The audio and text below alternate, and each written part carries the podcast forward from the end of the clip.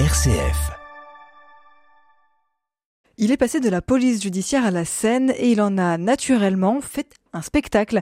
Thierry Roudil n'a pas honte de son histoire. Il y a 25 ans, alors qu'il était officier de police judiciaire à Lyon et chef d'un groupe STUP, il est mis en examen pour vol aggravé, révoqué de la police nationale. Le décor est planté dès les premières secondes de son spectacle. Ça s'appelle À contresens et c'est joué notamment à Lyon. Bonjour Thierry Roudil. Bonjour Anaïs. Je le disais en introduction, vous n'avez pas honte de votre passé et de votre histoire. Vous avez perdu pied dans une grosse enquête de trafic de cocaïne à l'époque dans la presqu'île de Lyon. Pourquoi avoir décidé de commencer votre spectacle sur cet épisode de votre vie parce que cette annonce est inattendue. Quand on lit sur les premières phrases du spectacle, elles sont dans mon pitch aussi, le pitch, le résumé, sur les, plateformes de réservation. Quand on lit ça, c'est inattendu. Mais la suite l'est encore plus. Les raisons qui m'ont amené à être révoqué et à finir devant un, un tribunal correctionnel sont complètement folles. On s'attend pas à ce que je vais raconter on se fait un jugement, vol aggravé, on se fait un jugement tout de suite, euh, un policier qui a commis un vol, donc vol aggravé, hein, par la qualité de policier. On a une représentation dans la tête, mais vous êtes parti à gauche, je vais vous amener à droite, à l'opposé. Pourquoi vouloir en faire un spectacle? Vous aviez ce besoin de dire votre histoire? Beaucoup de personnes m'ont demandé si ce spectacle était une thérapie. Je lui réponds à chaque fois que non. C'est une revanche sur la vie, pour deux, trois raisons. La première, bah, par rapport à la police, aujourd'hui, je rétablis une, une vérité si on s'en tenait à vol aggravé, ça serait tellement simple. Il s'est passé quelque chose d'autre. Ça, je le développe dans mon seul en scène. La deuxième raison, c'est parce que j'ai été en pronostic vital engagé. On m'a donné pour mort à un moment donné. Et puis, je suis devant vous. C'est une belle revanche sur la mort. Et puis, la troisième, c'est ce spectacle, c'est parce que il me permet de parler d'amour. Voilà. J'aime parler d'amour. Voilà. J'ai rencontré une femme merveilleuse. J'ai un enfant que j'aime euh, d'un amour, mais immense. J'ai fait ce spectacle aussi pour lui demander pardon pour mes actes manqués. Voilà, je vous ai donné à peu, près toutes les raisons hein, pour lesquelles j'ai écrit ce spectacle. C'est l'amour. Vous revenez largement donc dans votre seul en scène sur toute la première partie notamment du spectacle sur ce fameux trafic. Quelle est la part de vérité dans ce spectacle? Tout est vrai? Tout est absolument vrai, Anaïs. La première fois que je suis monté sur scène, c'était le 1er mai 2022. Voilà, j'avais écrit un bouquin après m'être rendu compte que j'avais donc euh, la vie me laissait une seconde chance et parce que j'avais des comptes à régler entre guillemets hein, mais avec l'administration, mais c'est pas des, vraiment des comptes à régler. Si je vous ai dit rétablir une vérité, et je voulais demander pardon à mon fils. Et je me suis rendu compte que en ayant retrouvé l'usage de mes jambes et de mes poumons, parce que j'ai eu un Covid euh, vraiment sévère, je me suis rendu compte qu'en montant sur scène, déjà utiliser ce que j'ai failli perdre, je me suis rendu compte à quel point c'était précieux, et que ça irait plus vite si mon fils euh, pouvait venir me voir et écouter mon mea culpa. Donc je joue la première fois, j'ai un plan de dissertation, tout est vrai, tout sort de ce bouquin, tout est absolument vrai. Ça va durer trois heures. Aujourd'hui, ça dure une heure et demie. Tout est vrai, mais il manque beaucoup de choses. Voilà. Qu'est-ce que la scène vous a permis de dire à votre fils que vous ne pouviez pas lui dire euh, autrement? C'est la façon la plus rapide. Mon bouquin était pas encore fini, le temps de l'éditer, tout ça. Et moi, je voulais absolument que mon fils se rapproche au plus vite et qu'il m'entende le dire.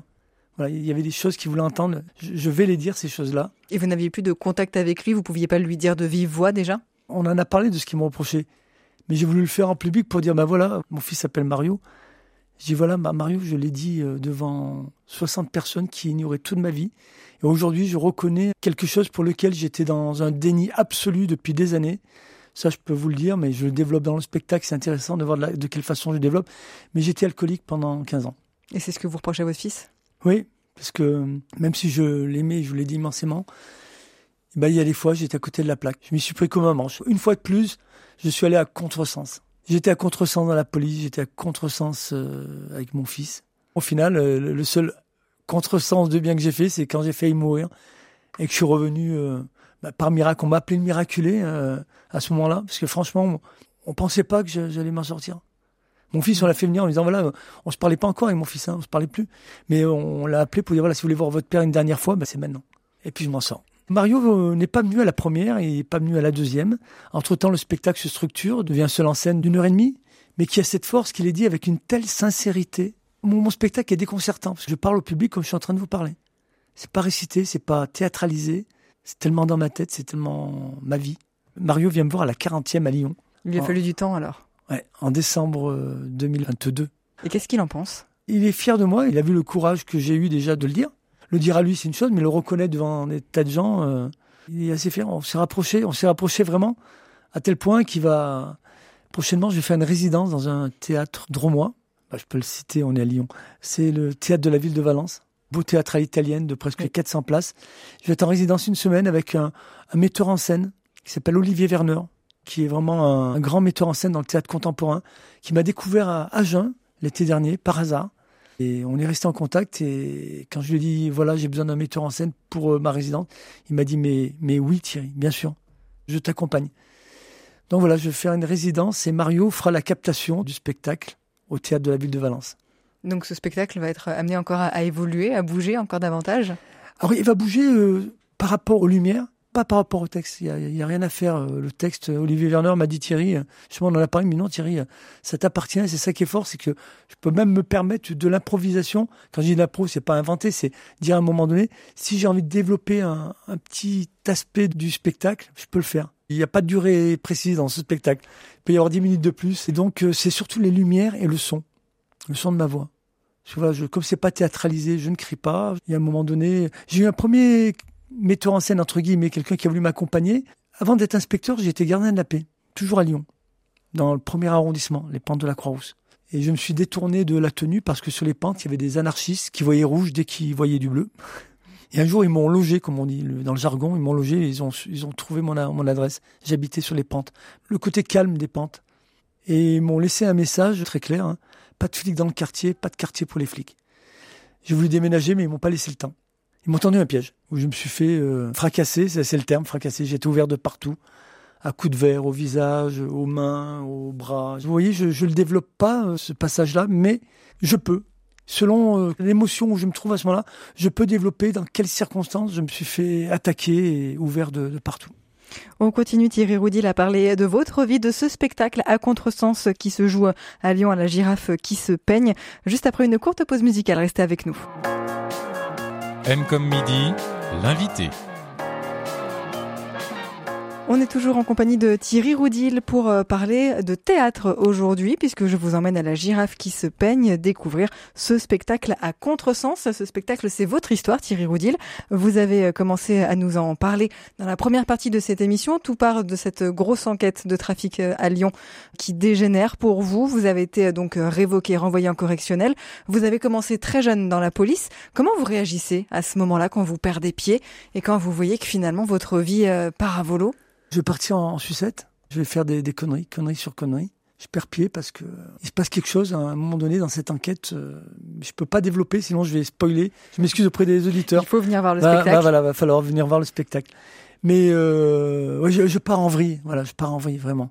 Et je perds pied. Et... vous êtes donc, vous finissez donc par être révoqué de la police. Vous ouvrez un bar devenu Café Théâtre que vous tenez toujours aujourd'hui à Bourg-les-Valence. 25 ans bientôt. Qu'est-ce qui vous a fait vous tourner vers le spectacle? C'est tout simple. Quand j'étais petit, ma maman était femme de ménage dans un café-théâtre euh, dans la Drôme, à Romans, euh, La Charrette. Et lorsque le mercredi, on n'avait pas école, on l'accompagnait pendant qu'elle faisait le ménage, je voyais cet endroit qui ne ressemblait, euh, en tout cas pas au PMU où mon père m'amenait le dimanche. Absolument rien à voir là avec des photos d'artistes, le patron avec des clients, tout le monde qui sourit, tout le monde qui avait l'air heureux. Et voilà, une petite scène et j'ai gardé cette image en tête d'un lieu qui ne ressemblait pas, je vous l'ai dit, à un PMU où mon père m'a amené où ça sentait le tabac, le pastis, il y avait du bruit, ça criait, ça hurlait. Et j'ai toujours eu cette, ça en tête et j'ai fait un petit peu quand plus jeune du, du, théâtre. Hein. J'ai marché sur les traces de, de ce monsieur-là, Christian Masson, qui est un grand monsieur hein, dans, dans, la Drôme, même euh, plus que la Drôme hein, en France. C'était naturel pour vous finalement de vous tourner vers, vers la scène d'après? Oui, alors j'ai voulu au début, ça n'a pas marché. J'avais pas de réseau. J'ai essayé, j'ai fait venir des petits groupes locaux, on a fait des brèves de comptoir chez moi, mais ça n'a pas pris. Je suis devenu ensuite, comme ça ronronnait trop, je suis devenu un bar ambiance. Là, toute la jeunesse a débarqué chez moi, je suis devenu le bar à la mode. J'ai rebondi pour de bon. Et malheureusement, j'ai pas tenu compte du fait que euh, la concurrence pouvait arriver. Je me suis cru seul euh, en place, ancré. Et ben pas du tout, non. Il y a un café qui a ouvert, qui ciblait la même clientèle que moi, qui était plus grand, qui avait une piste de danse. Là, ça va être euh, la cata financièrement, vraiment. Et je vais repartir à contresens. Donc, je pars déjà à contresens une fois dans la police. Là, je repars à contresens puisque je vais me mettre à boire. Et c'est une longue descente euh, aux enfers qui commence. Ma compagne va partir avec mon enfant qui n'a que 9 mois et je vais euh, donc rater le plus beau rôle de, de ma vie, celui de papa, puisque Mario, elle va l'amener loin. Elle serait restée dans le coin. Je l'aurais vu régulièrement. Moi qui rêvais d'amener mon fils à l'école, il y avait une école juste en face de, de mon café. Je m'imaginais l'accompagner en âge d'y aller euh, tous les matins. Et puis, ben non, je l'ai accompagné qu'une seule fois à l'école. Et comme je dis dans mon spectacle, l'avantage d'une fois, c'est qu'on l'oublie pas. Vous avez été un rescapé euh, du Covid, Mmh. euh, vous avez été un, un miraculé, vous avez été donc policier, mis en examen, directeur de théâtre, rescapé du Covid, aujourd'hui comédien, vous avez eu mille vies. Comment est-ce que vous appréhendez l'avenir aujourd'hui? J'ai plus peur de rien aujourd'hui. Avec, le Covid, oui, j'ai eu peur. j'ai eu peur parce que quand je me réveille, quand l'état de, conscience revient, je crois que je suis dans ma chambre. euh, Il y a une lumière qui m'éblouit, j'ai mal à la tête, alors que je, comme si j'ai pris une cuite, alors que je ne bois plus depuis longtemps parce que j'ai une maladie rénale qui m'a obligé à arrêter de boire. euh, trop tard, mais qui m'a obligé, si je voulais être greffé rapidement. Quand je me réveille, voilà, je suis paralysé, je ne peux pas parler parce que je suis intubé. C'est l'horreur. J'ai jamais eu aussi peur de ma vie. Là aujourd'hui, je suis vivant. J'ai enfin réalisé mon rêve, celui de raconter pourquoi. C'est ce que je me suis fixé quand j'ai ouvert mon café. Je me suis dit Thierry, un jour tu raconteras ce qui s'est passé dans la police. Il faut que tu le racontes parce que c'est complètement dingue ce qui s'est passé. Sauf que je savais pas que la vie n'en avait pas encore fini avec moi et tout ce qui s'est passé. Et vous savez, je vais vous dire un petit truc. Je vais faire comme dans mon spectacle. Je peux vous dire quelque chose, Anaïs? Dites-moi. quelque chose que je ne dis pas dans mon spectacle, mais je vous le dis à vous, parce qu'on est, on est sur RCF. Alors aux auditeurs, écoutez bien, ce que je vous dis est vrai. En 2019, je suis à Paris, je visite Paris, on va à Montmartre, et je brûle un, Un un cierge à Montmartre. Et je dis, mais là, c'est que pour moi, ce que je, je brûle ce cierge. Je dis, mais mon Dieu, mais faites que je sois greffé rapidement. J'en pouvais plus. Ça faisait 11 mois, on m'avait dit 5 ans, 5 ans de greffe, mais déjà, j'en pouvais plus. On rentre à, à Valence, on devait partir dans le Verdon en moto. Le matin de partir, coup de téléphone, Grenoble qui m'appelle, Monsieur Roudil, on a un rein pour vous.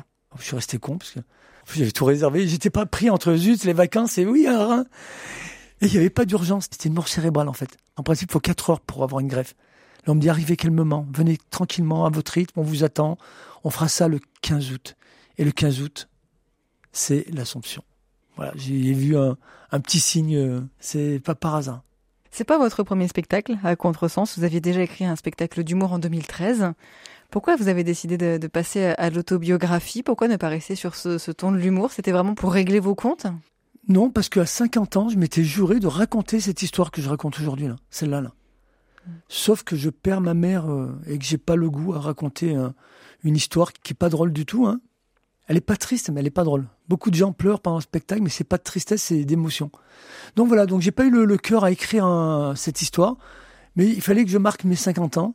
Donc j'ai fait une parodie de ma vie, qui a été remis au goût du jour grâce à Contresens. Et ça me fait plaisir, j'aime bien raconter des blagues, quoi, voilà. Bon, c'est une parodie, hein, vous l'avez compris. À contresens, c'est ma vie, la vraie vie. L'autre, c'est brodé C'est un peu sur, sur le thème de mes déceptions, mes déboires sentimentaux. Vous le disiez tout à l'heure, le but c'est quand même aussi de dire des choses sur la police, de dire ce que vous avez vécu dans la police. Vous avez eu un retour de vos collègues, de vos anciens collègues, euh, un retour de, de la police sur ce spectacle? Oui, carrément, oui. C'est ça qui est dingue, c'est avec ce spectacle, j'ai revu des, des collègues que j'avais pas revus depuis, mais oh, presque 40 ans. Quoi. Et c'est incroyable. Je, je sais pas comment vous dire. Je, suis là, je m'attendais pas à cette question. Ouais, ils sont venus me voir, un par un, ils sont venus. Tous m'ont dit euh, bah, bravo Thierry, tu as le courage de, raconter beaucoup de choses, notamment ce qui s'est passé dans la police. Oui. Vous allez voir, j'espère que vous viendrez voir Anaïs. Mon spectacle pendant une heure à peu près, une bonne heure, on va dire ouais, 45 minutes, une heure. Ça part d'une enquête de police. Voilà. Et qu'est-ce qui va se passer que pourquoi je vais être révoqué, partir en correctionnel? Mais je vous amène au cœur de mon enquête et je donne tous les détails d'une enquête de police sur commission rogatoire. C'est-à-dire commission rogatoire, c'est quand un juge d'instruction vous donne ses pouvoirs. Là, on peut faire des écoutes téléphoniques et tout.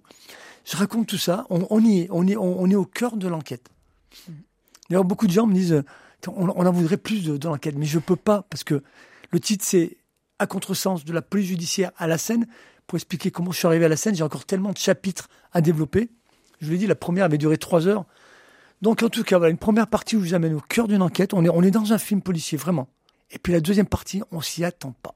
Et c'est donc à découvrir dans À Contresens, à la girafe qui se peigne. C'est dans le premier arrondissement de Lyon, jeudi 7 mars, jeudi 4 avril et jeudi 25 avril. Merci beaucoup Thierry Roudil. Merci Anaïs, merci RCF. À bientôt. À bientôt.